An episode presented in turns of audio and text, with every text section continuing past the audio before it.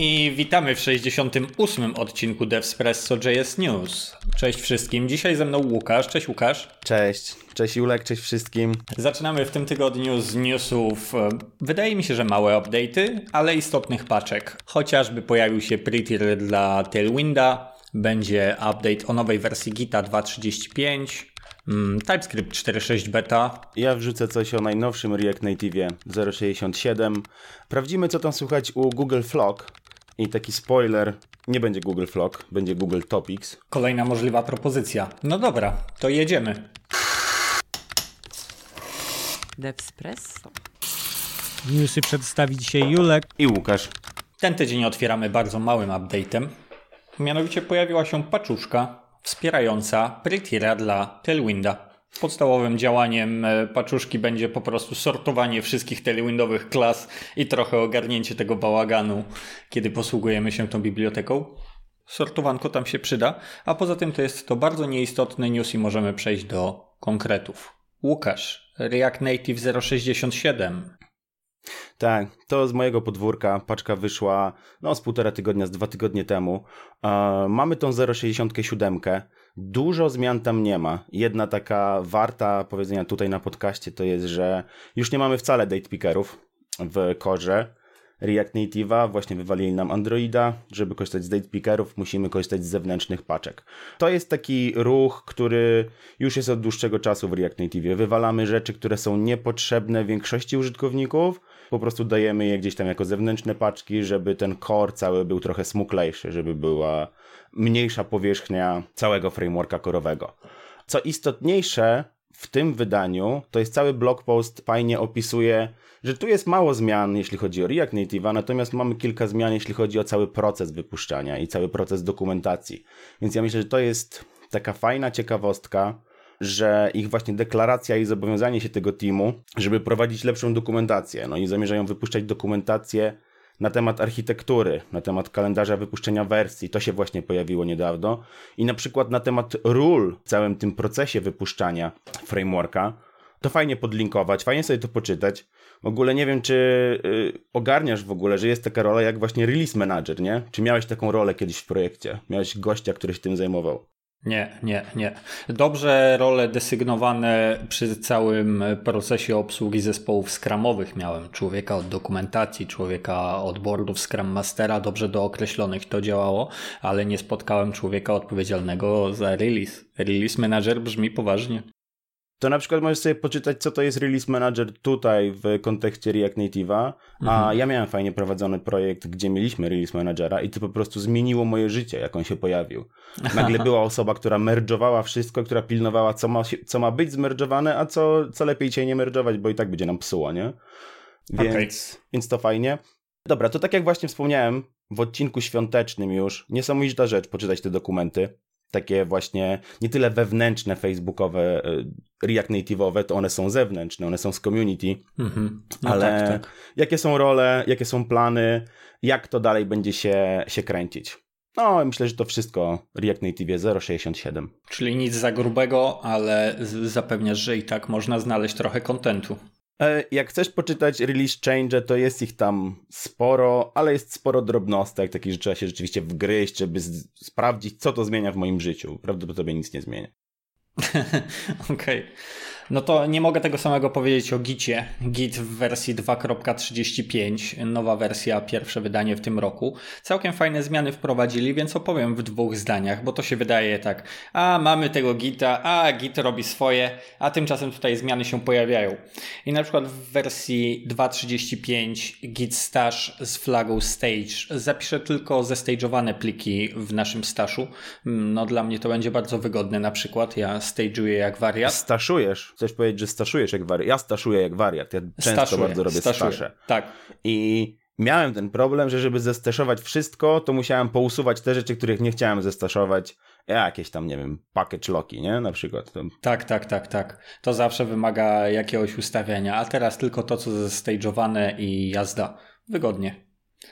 Druga rzecz, gitlogi, bardzo dużo zmian przy fladze. Format, bardzo dużą ilość możliwości formatowania gitloga dostarczyli. Trzecia rzecz, mi się wydaje istotna, jest to wsparcie dla metod valid before i valid after z SSH, czyli chodzi dokładnie o rozbudowanie wsparcia podpisywania komitów, bo zawsze akcja jest taka, że jak podpisujesz komity, a potem zdarzy ci się na przykład próba zmiany klucza SSH, to y, lądujesz w czarnej otchłani problemów związanych z tym, że nowy klucz SSH przypisany do kluczy, które mogą działać, jest inny niż poprzedni. I, I, tu się zaczyna piekło. Tymczasem dodając dwa parametry valid before czy valid after, możemy ustawić sobie, że nowy klucz i stary klucz będą cały czas jako prawidłowo, prawidłowo podpisane komity w historii Gita. Więc to jest istotna zmiana dla wsparcia security na dostarczanym kodzie. Okay. No można się nad tym zastanawiać, tak jak twoja mina tak, teraz wskazuje, nie? to brzmi, to brzmi skomplikowanie gdzieś tam pod względem tych zabezpieczeń. Ja moje klucze SSH mam zawsze takie same od kilku lat, po prostu staram się je przekopiowywać z kompa na kompa, jak przechodzę, właśnie po to, żeby nie mieć tych problemów. No i to jest jedno rozwiązanie mm, tego, tego problemu, natomiast co byś zrobił, jakbyś po prostu musiał zmienić maszynę, bo stara ci umarła, nie? Podmieniasz, mhm. podmieniasz te klucze, w pewnym momencie będziesz musiał to zrobić, tak? Więc to jest istotny upgrade z ułatwieniem ci, jakbyś niechcący miał kłopoty w takim razie, bo słyszę, że ty ich mieć nie będziesz. No, okej. Okay. I ostatnia rzecz, to pogrzebali trochę. Istotne i ciekawe. Poprawka do wyświetlania merge konfliktów w formacie histogram. Bardzo poprawili tam performance y, działania wyświetlania w ten sposób.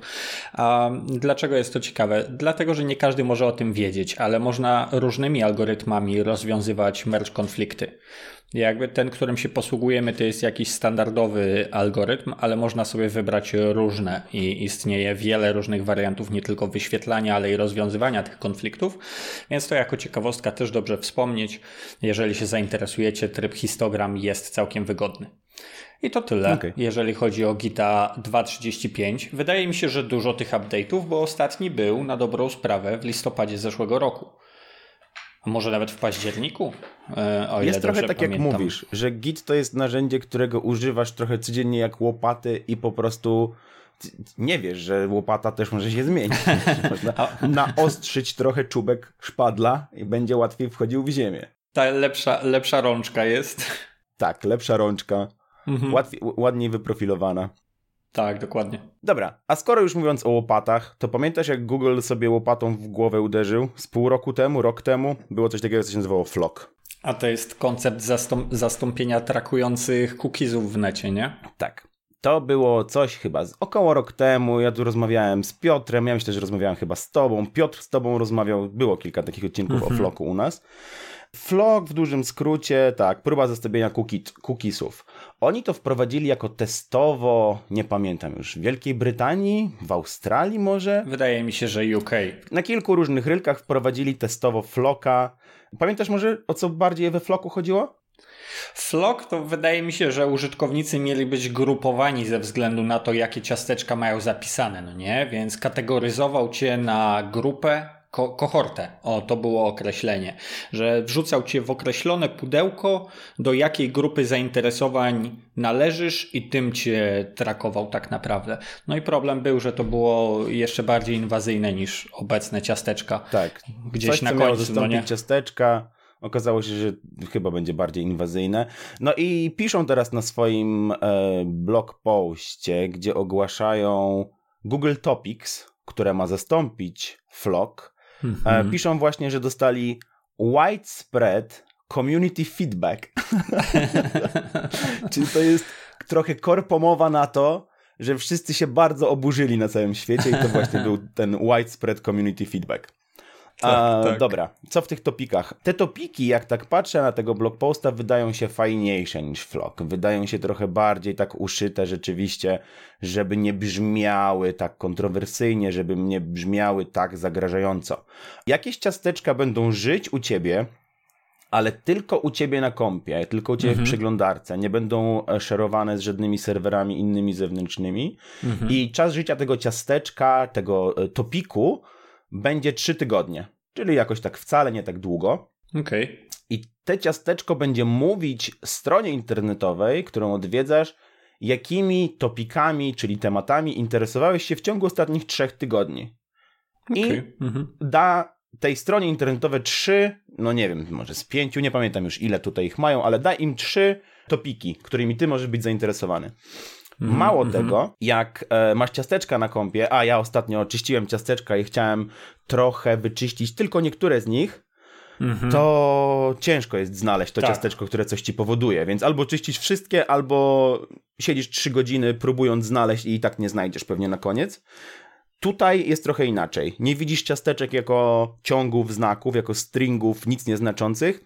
Widzisz topiki jako ikonkę i nazwę. Na przykład tutaj mają Team Sports albo Auto and Vehi- Vehicles z ikonką auta, tak? Okej, Także okej. i możesz sobie to wyczyścić, tą, ten konkretny interest, ten konkretny topik. Brzmi lepiej. Mm, jak będzie w praktyce, to chyba jest jakaś beta, to jest jeszcze jakiś. Yy, to jest jakaś nowość, to jest jakiś sandbox, ale brzmi lepiej, jak dla mnie. Nie wiem, jak będzie w praktyce. Pewnie Google i tak postanowi z tym zrobić straszne rzeczy, żeby zarobić więcej dolków. Na razie wydaje się, jakby złagodzili swój front, po prostu. Jakby usłyszeli ten widespread community engagement i, i stwierdzili, że się wycofają ze dwa kroki, że to może jednak nie w tym kierunku.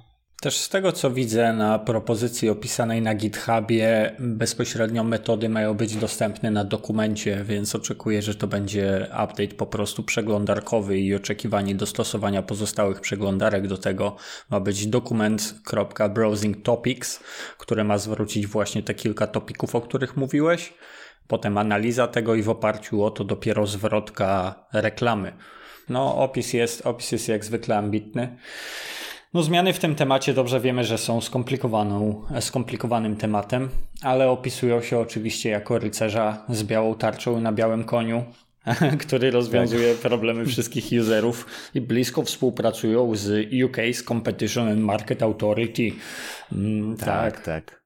Dostaliśmy dobry feedback i bardzo valuable, więc teraz przesiewamy ten feedback, żeby dać wam dokładnie to, czego chcecie, bo przecież chcecie dopasowanych reklam, nie? Chcecie? Chcecie? nie, nie chcemy. Nie chcemy wcale reklam. Dziękujemy, Google. Niepotrzebne, tak, nie chcemy. Okej, no ciekawy, tam, ciekawy temat. Zobaczymy, jak się rozwinie, ale y, dobrze, że o floku nie będziemy słyszeć, teraz będziemy o topikach słyszeć. Świetnie. Tak, przynajmniej nazwa jest trochę taka przyjemniejsza, nie? Tak, chociaż tyle, chociaż tyle, topiki. Dobra, jedziemy dalej. TypeScript 4.6 w wersji beta w takim razie od Microsoftu nam się pojawia. To oznacza, że za kilka tygodni będzie już wersja stabilna i co ciekawego, wydaje mi się, że są poprawki, o których tym razem możemy opowiedzieć już na etapie bety, bo naj, najpewniej świata szybko nie zmienią, ale są też dwie fajne sprawy. Pierwsza opcja to umieszczenie kodu przed konstruktorem w klasie JS-owej. I to jest normalnie operacja dozwolona pod warunkiem, że nie posługujemy się disem, który musi zostać zainicjowany w konstruktorze przez super, no nie? TypeScript do tej pory wywalał to jako ostry error, nieważne co się tam umieściło. Po prostu sprawdzał, czy coś jest przed konstruktorem i nie, i do widzenia. Natomiast teraz poluzowali trochę mm, tę opcję i będą sprawdzać, czy ten dis się tam znajduje, czy nie, więc nie będzie marudzić na to. A druga poprawka jest breaking change'em dla odmiany. Jeśli spreadujecie z obiektu tak zwany klucz REST, e, to nie będą dostępne niespreadowalne i niepubliczne metody, takie jak gettery i settery. I to jest spoko, bo to jest ujednolicenie tego, jak można robić dekonstrukcję instancji klasy w JS-ie. Do tej pory była rozbieżność w tej materii, bo w klasie nie da się również, e, prawda, ukrytych instancji metod żadnych wyciągnąć, natomiast z obiektu tak naprawdę były spreadowalne. W tej chwili pozmieniali te typy, zostaje to lepiej ogarnięte i nie będą podpowiadać rzeczy, które nie powinny być tam dostępne. I to jest breaking change, jaki w 4.6 wejdzie. E, Myślę, że lepiej nie korzystać ze spreadowania i opierania się na tym, że wyciągniesz z obiektu niedostępne elementy, więc dobrze, że to teraz zrobią. Jeśli gdzieś macie niechcący ten błąd, to, to zostanie w tym momencie ogarnięty przez najnowszy TypeScript. I to właściwie tyle o nim mogę teraz powiedzieć. Reszta to oczywiście małe poprawki, które powinny nam ułatwić życie w czasie. Jeżeli będą Was interesować, zerknijcie koniecznie na ich wpis.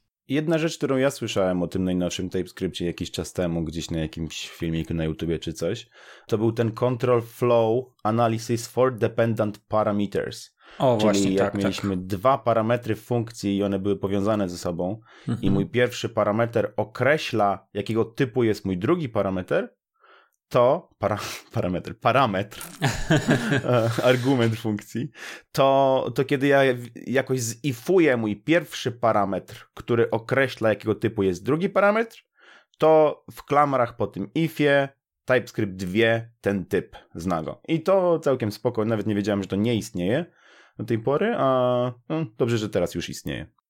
Też y, syntaksowe i bindingowe errory JavaScriptu zostają poprawione. Y, Ten mm, TypeScript Trace Analyzer też został rozbudowany, więc jest kilka elementów, które mogą się przydać znowuż y, w tym narzędziu.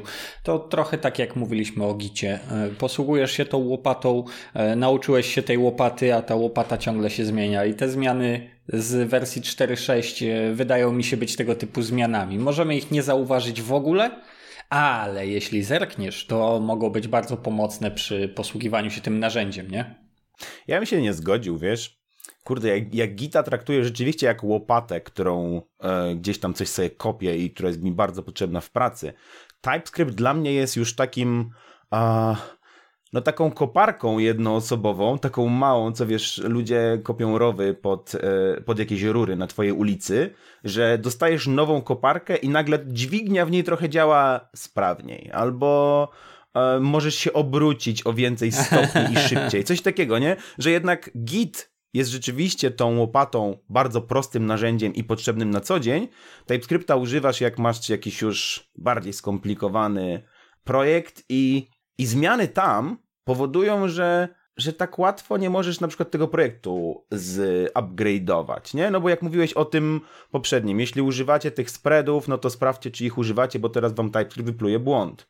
E, No a co jak ja używam tych spreadów 150 miejsc w kodzie, no i sorry, nie mam czasu teraz, więc nie mogę już skorzystać z tych moich fajnych innych rzeczy, które wchodzą w tej wersji TypeScripta, nie?